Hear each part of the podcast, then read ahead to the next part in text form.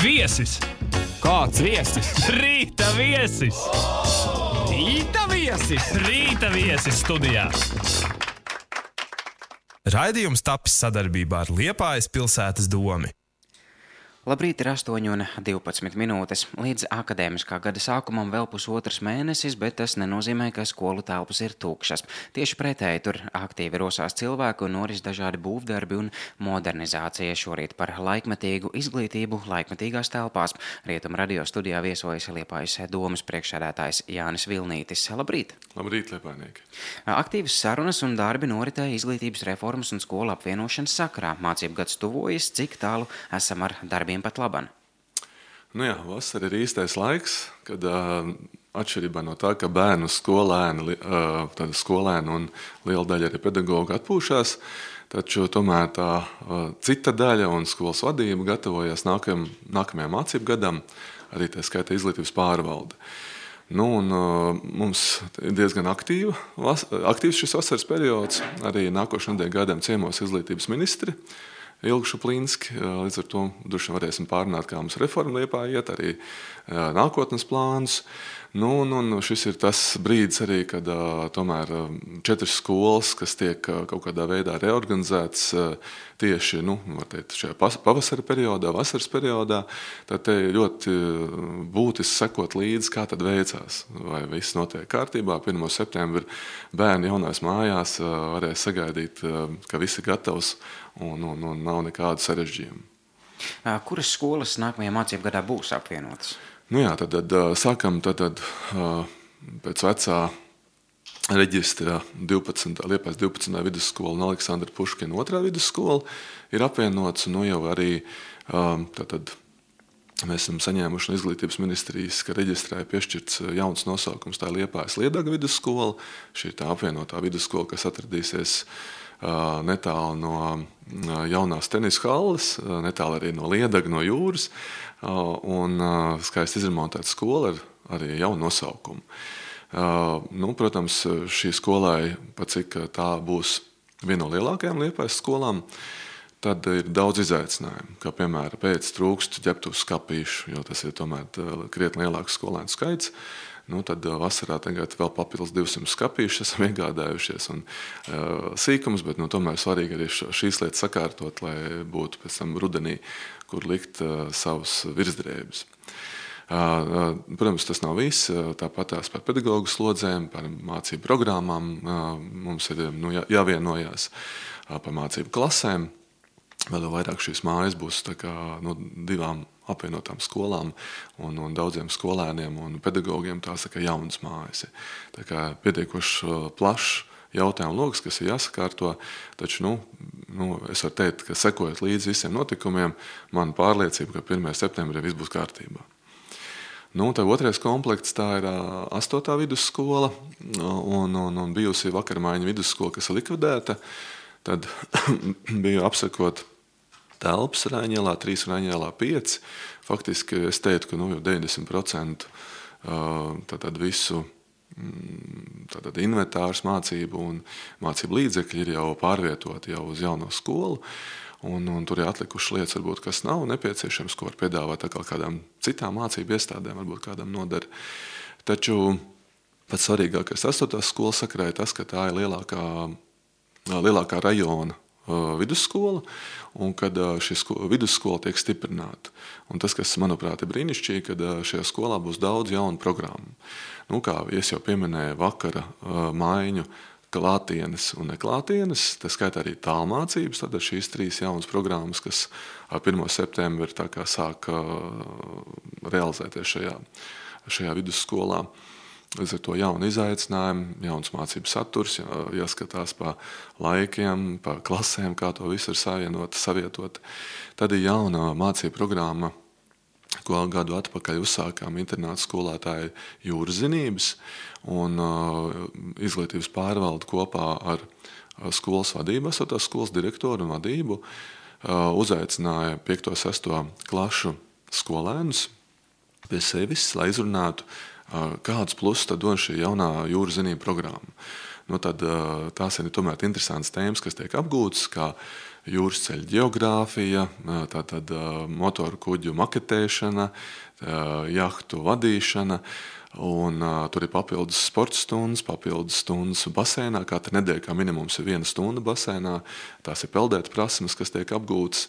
Nu, kas ir uh, vēl interesanti, ka tomēr uh, no 5. līdz 9. klasē uh, tiek papildus apgūta šī programma, un 9. klasi beidzot tiek saņemts. Uh, atpūtas kuģu un motor, ja, motorizētu jahtu vadītāja apliecība. Nu, tas tomēr ir viens, tāda, viens papildus dokuments, kad pat neatkarīgi no tā, vai tas skolēns izdomās turpināt vai, vai nē savas mācības šajā nu, jūras zinībās, tomēr paliek kaut kāds apliecinājums, ka tu vari vadīt motorlaivu, piemēram, vai motorjahtu.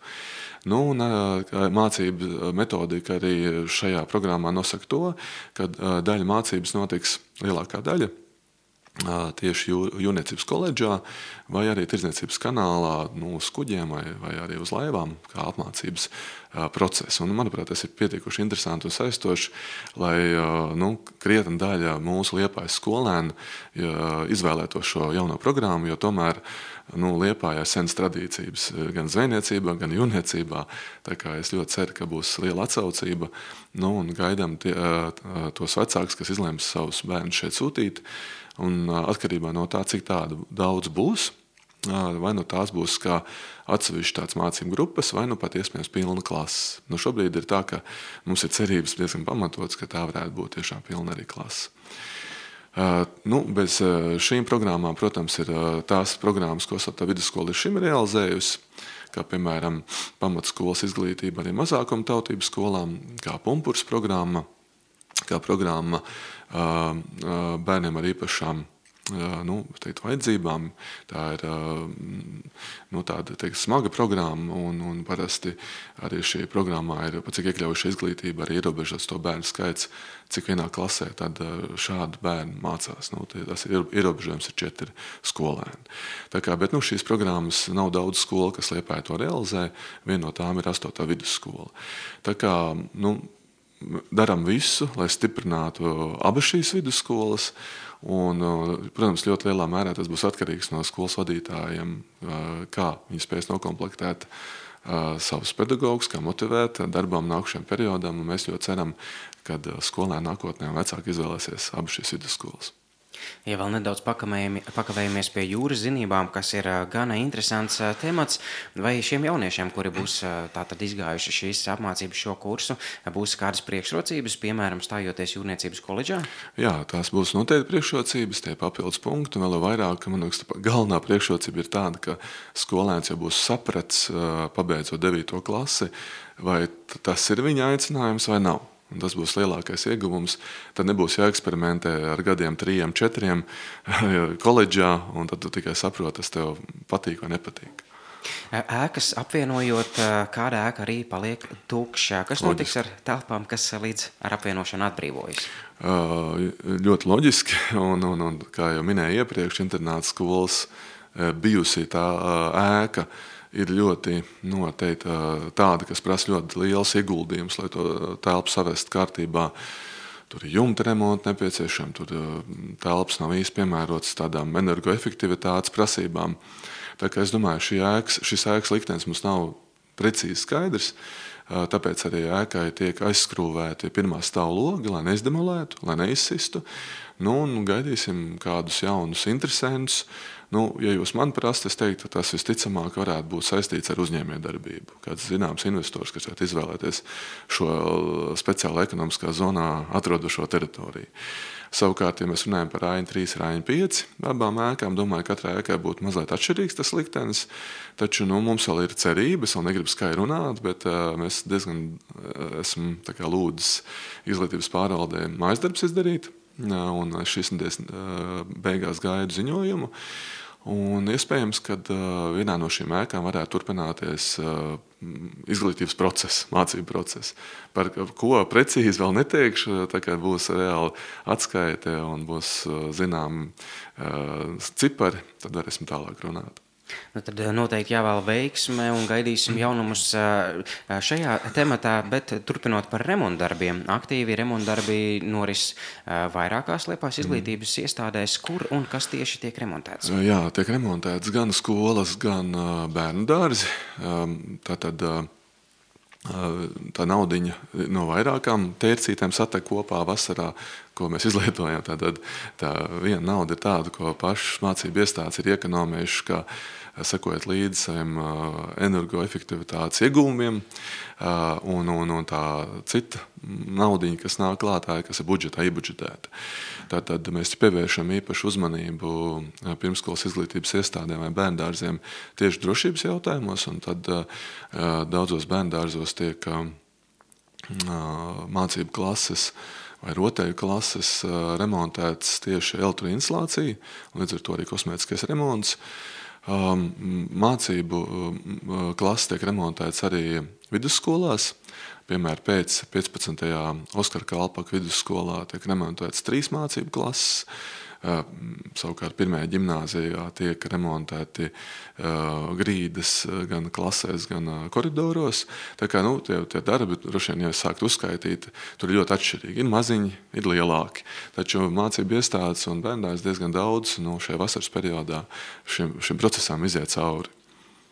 Kāds ir kopējais Liepājas skolu un bērnu dārzu telpu tehniskais stāvoklis, vai to šobrīd varam vērtēt kā labu? Jā, es pats personīgi, personiski apsekoju gan skolas, gan bērndārzus. Visu bērndārzu vēl neesmu apsekojis, bet lielāko daļu. Un es pagaidām uzsvaru lieku, un man interesē tieši bērndārzos šie rotaļlaukumi, ārlaukumi, atkal pievēršot īpašu uzmanību tieši drošībai. Jo, ja, ja piemēram no padomu laikiem saglabājušies kādu nu, rotaļu elementi, kas ir metāla konstrukcijas metināts, ka iespējams kāda no tām konstrukcijām vairs neatbilst šī laika drošības prasībām. Eh, es teiktu, tā, ka uh, liela uzslava ir bērnu vadītājiem, jo bērnu vadītāji spējuši piesaistīt ne tikai to naudu, kas nāk no pašvaldības, bet arī vecāku līdzmaksājumus. Un saremontējuši ir gan jaunus rotaļu elementus, uh, slīdkalniņus, gan arī bruģējuši kādu ietvaru daļu vai sakārtojuši segumu kādā rotaļlaukumā, kur ir bijuši smilts, uzlikuši gumijas klājumu.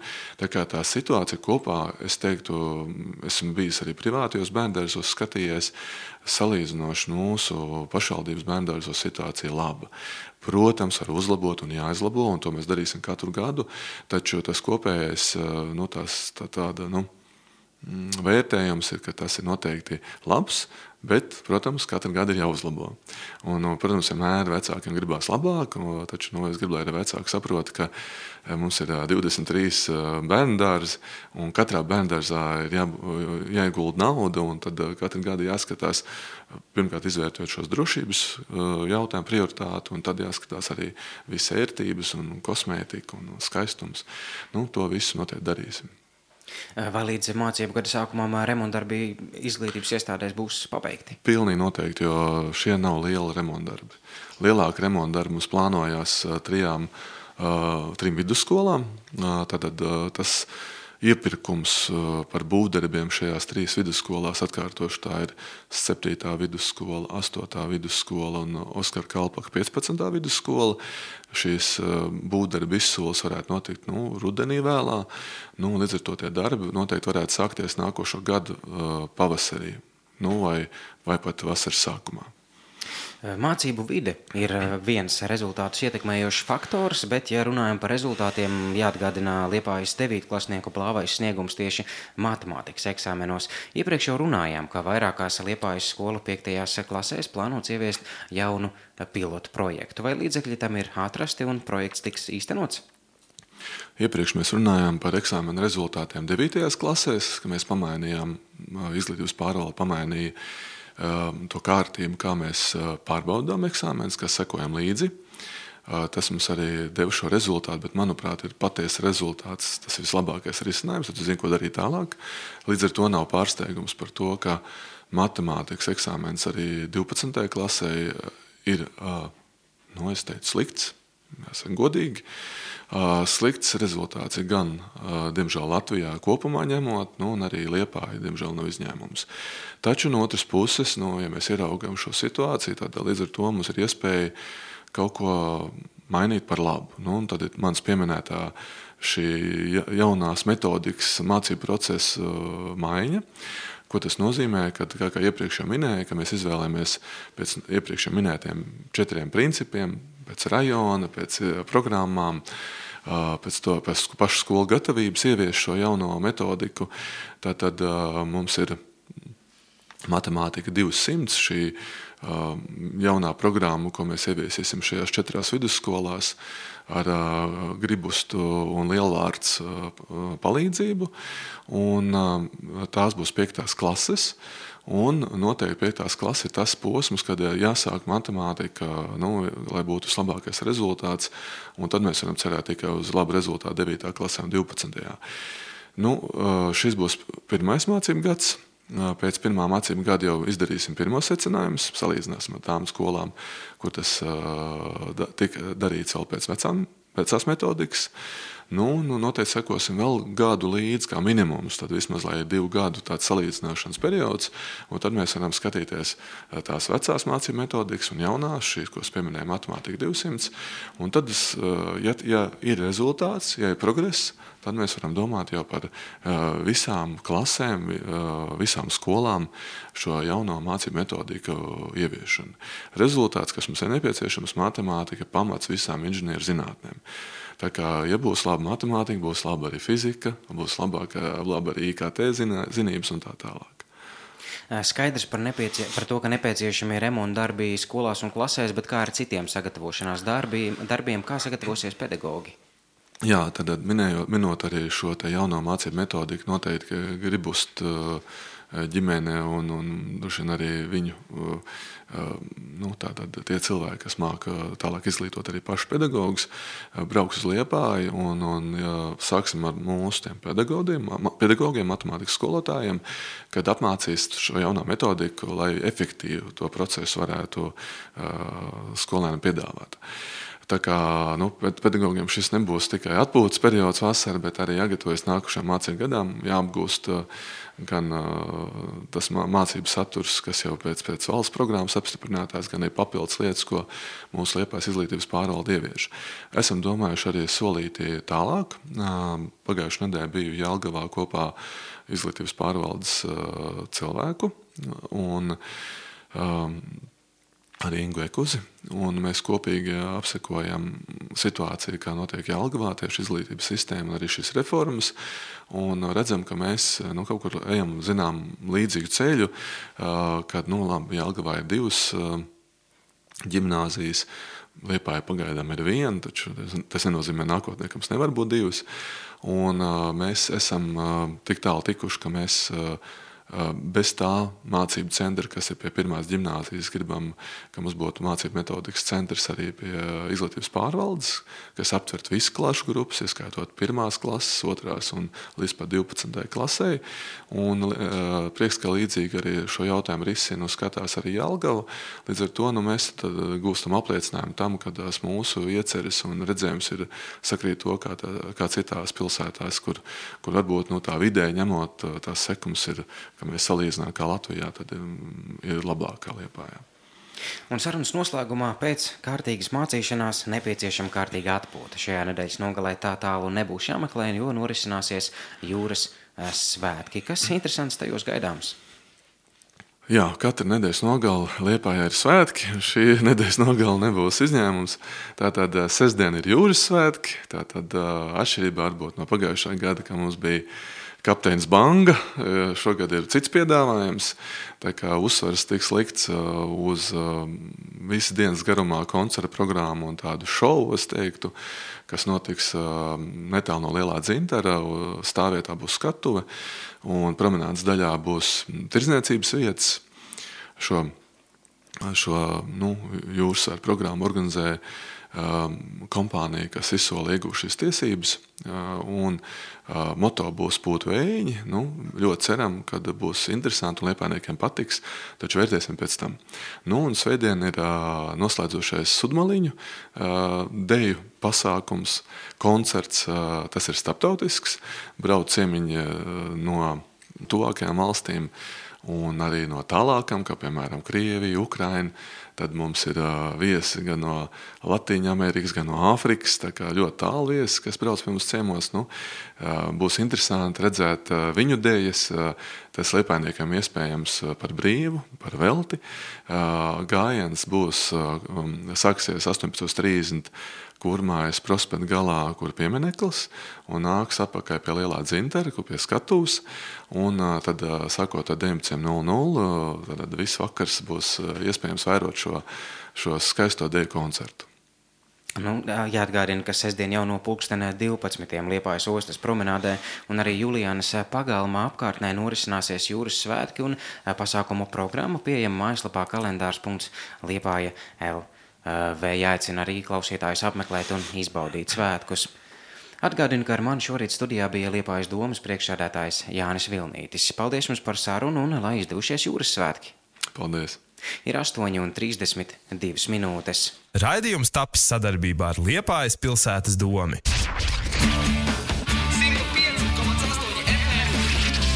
Rietumu radio!